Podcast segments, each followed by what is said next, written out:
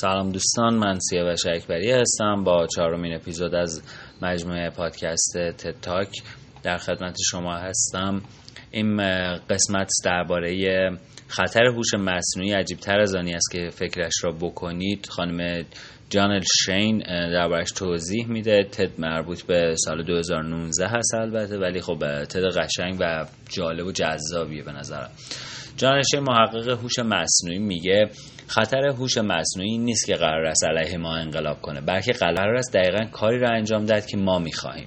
به اشتراک گذاشتن شین با نشان دادن جنبه عجیب و گاه خطرناک الگوریتم های هوش مصنوعی مانند خلق مزه های جدید بستنی یا شناسایی خودروها در جاده به ما نشان می‌دهد که هوش مصنوعی فاصله زیادی با مغز واقعی انسان رو داره.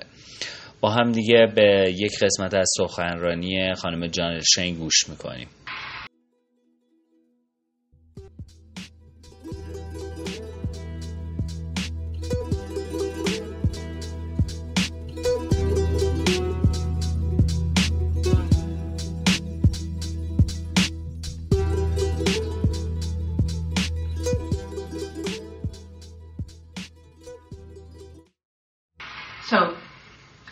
Artificial intelligence is known for disrupting all kinds of industries. What about ice cream?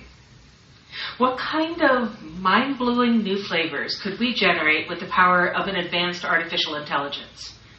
So I teamed up with a group of coders from Keeling Middle School to find out the answer to this question. And they collected over 1,600 existing ice cream flavors and together we fed them to a algorithm to see what it would generate. And here are some of the flavors that the AI came up with.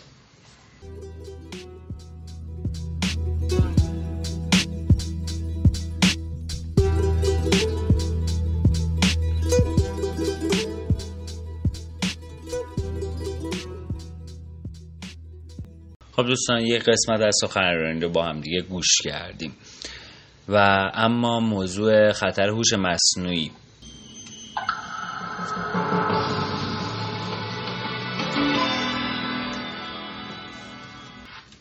خب ممنون که ما رو دنبال می‌کنیم خانم جانل شین میگه که هوش مصنوعی به مختل کردن تمامی صنایع مشهور است. صنعت بستنی سازی چطور؟ چه نوع مزه های جدید و جالب را می‌توانیم با قدرت هوش مصنوعی پیشرفت تولید کنیم؟ خب من با گروهی از برنامه نویسان از مدرسه متوسطه کلینگ تیم شدیم تا پاسخ این سوال رو پیدا کنیم. آنها بیش از 1600 نوع مزه بستنی یافتند و ما با هم آنها را در الگوریتمی قرار دادیم تا ببینیم چه چیزی تولید می شود و اینها برخی از مزه هایی است که هوش مصنوعی آنها را تولید کرده است. آشغال کدو تنبل لجن کره بادام زمینی مرض خامه توت فرنگی این تمها اصلا خوشمزه نیستند در حالی که ما انتظار خوشمزه بودن آنها را داشتیم. سوال اینجاست که چه اتفاقی افتاد؟ اشتباه از کجا بود؟ آیا هوش مصنوعی سعی در کشتن ما را دارد یا که سعی دارد آن کاری که ما می‌خواستیم را انجام دهد؟ و سپس مشکل پیش آمده است. در فیلم ها زمانی که مشکلی برای هوش مصنوعی رخ می دهد معمولا به این خاطر است که هوش مصنوعی تصمیم داشته که از دستورات انسان ها دیگر پیروی نکند و هدفهای خودش را دارد. اما در زندگی واقعی هوش مصنوعی که ما در اختیار داریم هنوز برای آن کارها آنقدر باهوش نیست. هوش مصنوعی ما قدرت محاسباتی نزدیک به یک کرم خاکی یا حد اکثر یک زنبول اثر را دارد. و در واقع حتی کمتر از آن. ما مدام در حال یادگیری جنبه های جدیدی از مغز هستیم که مشخص می کند هوش های مصنوعی ما هنوز نزدیک به مغزهای واقعی هم نیستند. خب امروزه هوش های مصنوعی می توانند وظیفه مثل تشخیص پیاده رو در یک عکس را انجام دهند. اما آنها از مفهوم پیاده رو چیزی جز یک سری خطوط و بافت نمی‌دانند. آنها حتی نمی‌دانند انسان چیست. پس آیا هوش‌های مصنوعی امروزه کاری که می‌خواهیم را انجام می‌دهند؟ در صورتی که بتوانند انجام می‌دهند. اما ممکن است کاری که ما می‌خواهیم نباشد.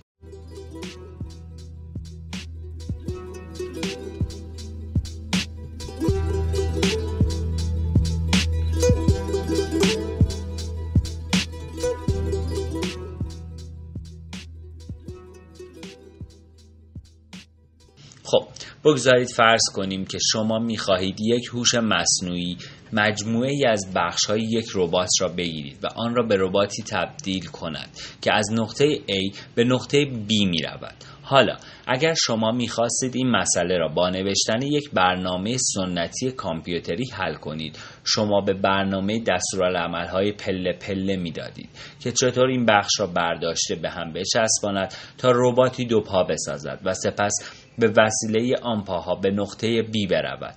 اما زمانی که در حال استفاده از هوش مصنوعی هستید مسئله متفاوت است. شما به آن نمی‌گویید چطور مسئله را حل کند. شما تنها به آن هدف را می دهید و او میبایست از طریق آزمایش و خطا خودش به هدف برسد و اینطور به نظر می رسد که هوش مصنوعی این مسئله خاص را بدین گونه حل می کند ابتدا خودش را به یک برج تبدیل می کند و سپس سقوط می کند و در نقطه B به زمین می خورد و از لحاظ تکنیکی مسئله حل شده است.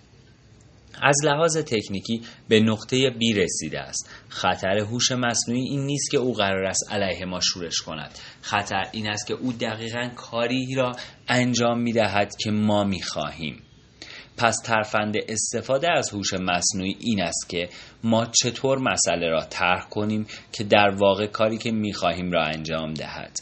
این ربات کوچک در, در اینجا توسط یک هوش مصنوعی کنترل می شود هوش مصنوعی به طرحی برای پاهای ربات رسیده است و چگونگی استفاده از این پاها را برای گذشتن از این موانع فهمیده. اما زمانی که این آزمایش را ساختیم محدودیت های بسیار زیادی در رابطه با اندازه مجاز پاها گذاشته ایم و از لحاظ تکنیکی به انتهای موانع رسیده است. پس می‌بینید که یک کار ساده مانند به راه انداختن هوش مصنوعی چقدر سخت است.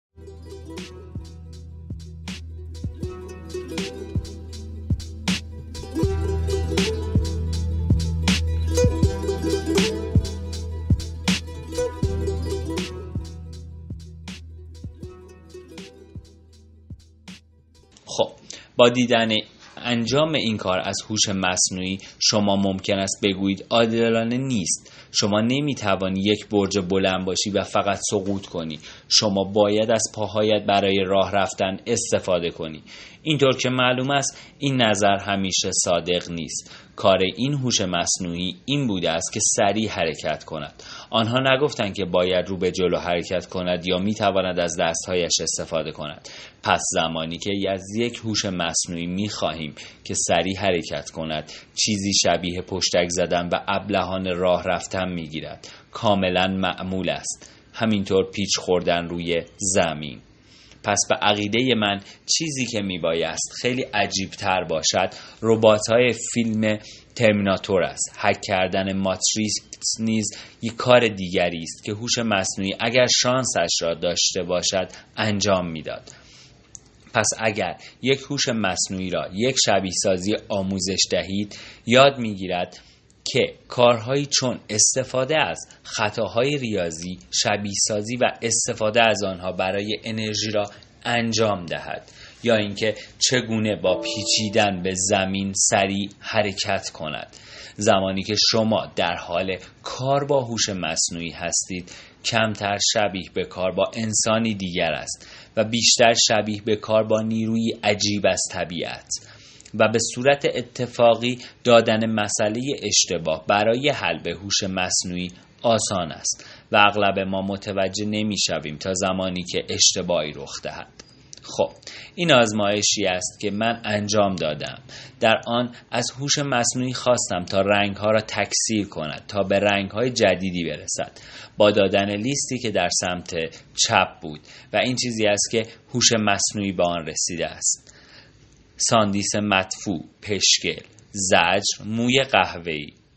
از لحاظ تکنیکی او کاری را که من خواسته بودم انجام داد. من فکر کردم که از اون نام رنگ های زیبا می‌خواهم. اما در واقع از اون می‌خواستم که ترکیب حروف را تقلید کند که در نسخه اصلی دیده است. و من چیزی در رابطه با معنای کلمات به او نگفتم یا اینکه ممکن است کلماتی وجود داشته باشد که او میبایست از استفاده آنها برای این رنگ ها خودداری نماید. بنابراین تمام دنیای او داده هایی است که من به او دادم همانند طعم بستنی ها او از هیچ چیز دیگر باخبر نیست. پس از طریق داده است که ما اغلب به اشتباه به هوش مصنوعی می‌گوییم کاری را انجام دهد.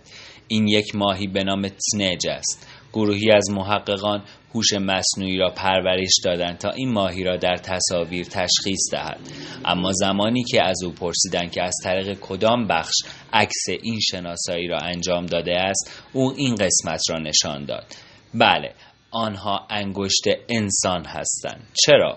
او باید به دنبال انگشت انسان ها باشد اگر هدف یافتن ماهی است. خب اینطور که معلوم است ماهی تنج یک نوع جایزه است. بنابراین در تصاویر زیادی که هوش مصنوعی در طول آموزش مشاهده کرده است ماهی بدین صورت بوده است. هوش مصنوعی از این حقیقت مطلع نبود. که انگشت ها عضوی از ماهی نیستند. بنابراین شما می‌بینید که چرا طراحی یک هوش مصنوعی که تشخیص دهد به چه چیزی مینگرد دشوار است و به همین دلیل است که طراحی دوربین های تشخیص چهره در خودروهای بدون سرنشین بسیار دشوارتر است و علت بسیاری از مشکلات خودروهای بدون سرنشین گیج شدن هوش مصنوعی است. می‌خواهم در رابطه با مثالی در سال 2016 صحبت کنم. فردی با استفاده از راننده خودکار خودرو تسلا وارد تصادفی خطرناک شده بود. او به جای استفاده از این تکنولوژی بر اساس طراحی آن در بزرگراه در خیابانهای شهر استفاده کرده بود. اتفاقی که رخ داده بود چنین بود. کامیونی جلوی خودرو آمد و خودرو توانست ترمز بگیرد. خب هوش مصنوعی کاملا آموزش دیده بود تا کامیونها را در عکس تشخیص دهد. اما اتفاقی که افتاد چنین بود که هوش مصنوعی آموزش دیده بود تا کامیون ها را در بزرگراه تشخیص دهد که ان شما انتظار دارید کامیون ها را پشت سرتان ببینید. کامیون های کناری قرار نیست در بزرگراه باشند. پس زمانی که هوش مصنوعی این کامیون را دید به احتمال زیاد آن را یکی از علائم خیابانی دید و به همین دلیل رفتن به سمت آن امن بود. این یک اشتباه دیگر از هوش مصنوعی در زمینه دیگر است. اخیرا شرکت آمازون مجبور شد الگوریتمی که طبقه بندی رزومه ها را انجام می‌داد کنار بگذارد. زیرا آنها دریافتند که آن الگوریتم ها تمایزهای ضد زن داشته. اتفاقی که افتاد به این صورت بود که آنها هوش مصنوعی را بر رزومه های نمونه افرادی که از قبل می شناختن آموزش داده بودند و از این نمونه ها هوش مصنوعی یاد گرفته بود که از رزومه افرادی که به کالج های زنانه رفتند یا کلمه زن در هر جای رزومه آنها بوده دوری کند مانند تیم فوتبال زنان جامعه مهندسان زن هوش مصنوعی نمی‌دانسته که نباید این مورد خاص را که انسانها انجام می‌دهند کپی کند و از لحاظ تکنیکی هوش مصنوعی کاری را انجام داده که از او خواسته اند. آنها به طور اتفاقی از او خواسته بودند که کاری را اشتباهی انجام دهد. این مسئله برای تمام هوش‌های مصنوعی رخ می‌دهد. هوش مصنوعی می‌تواند بدون آنکه بداند بسیار مخرب باشد. پس هوش مصنوعی که محتوای جدید در فیسبوک و یوتیوب را پیشنهاد می کند طوری برنامه ریزی شده است که تعداد بیننده و کلیک ها را افزایش دهد و متاسفانه راهی که هوش مصنوعی برای انجام این کار یافته است این است که محتوای متعصبانه و تئوری های توطعه را پیشنهاد کند. هوش مصنوعی خودش نمی‌داند که این محتوا چه معنایی دارد و از عواقب پیشنهاد کردن آن هیچ اطلاعی ندارد. پس زمانی که ما به هوش مصنوعی کار می‌کنیم دوری کردن از مشکلات به خود ما بستگی دارد. و همچنین دوری کردن از مسائلی که به خطا می روند و منجر به مشکلات قدیمی ارتباطات می شود که ما می بایست به عنوان انسان چگونگی تعامل با هوش مصنوعی را بیاموزیم ما باید بدانیم که هوش مصنوعی قادر به انجام چه کارهایی می باشد و برای فهمیدن هوش مصنوعی و مغز کوچک آن باید بدانیم که هوش مصنوعی از کاری که ما از آن می خواهیم چیزی نمی داند. به بیان دیگر ما باید آماده باشیم تا با هوش مصنوعی کار کنیم که قادر مطلق یا عالم مطلق آنطور که در فیلم های تخیلی دیده می شود نیست. ما باید آماده باشیم تا با هوش مصنوعی کار کنیم که در حال حاضر در دسترس داریم و هوش مصنوعی در دسترس ما به اندازه کافی عجیب هست. ممنونم.